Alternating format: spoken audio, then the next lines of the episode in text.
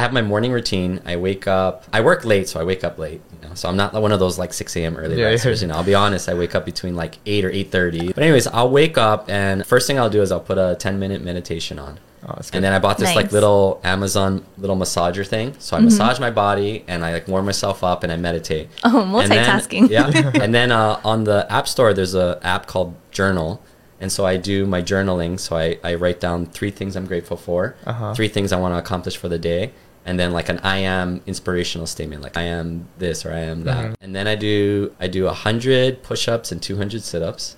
Wow. And then we usually walk the dogs. So I try not to touch my phone until like after after Yep. we walk the dogs. Then I come back in my computer and it's about like nine o'clock, and then that's when I like enter the war room and I like open my phone and there's like forty text messages and like three missed calls and like all this stuff. But what I've uh, realized is before I would get stuck in email all the time. Like Yeah. if you open up your computer and the first thing and all you do is answer emails, you're just reacting to other people's proactive Oh, actions. yeah. So what I do is I do this thing. It's I call um, win the day by noon. So the three things in my journal that I wrote that I want to accomplish, I try to do those three things by noon.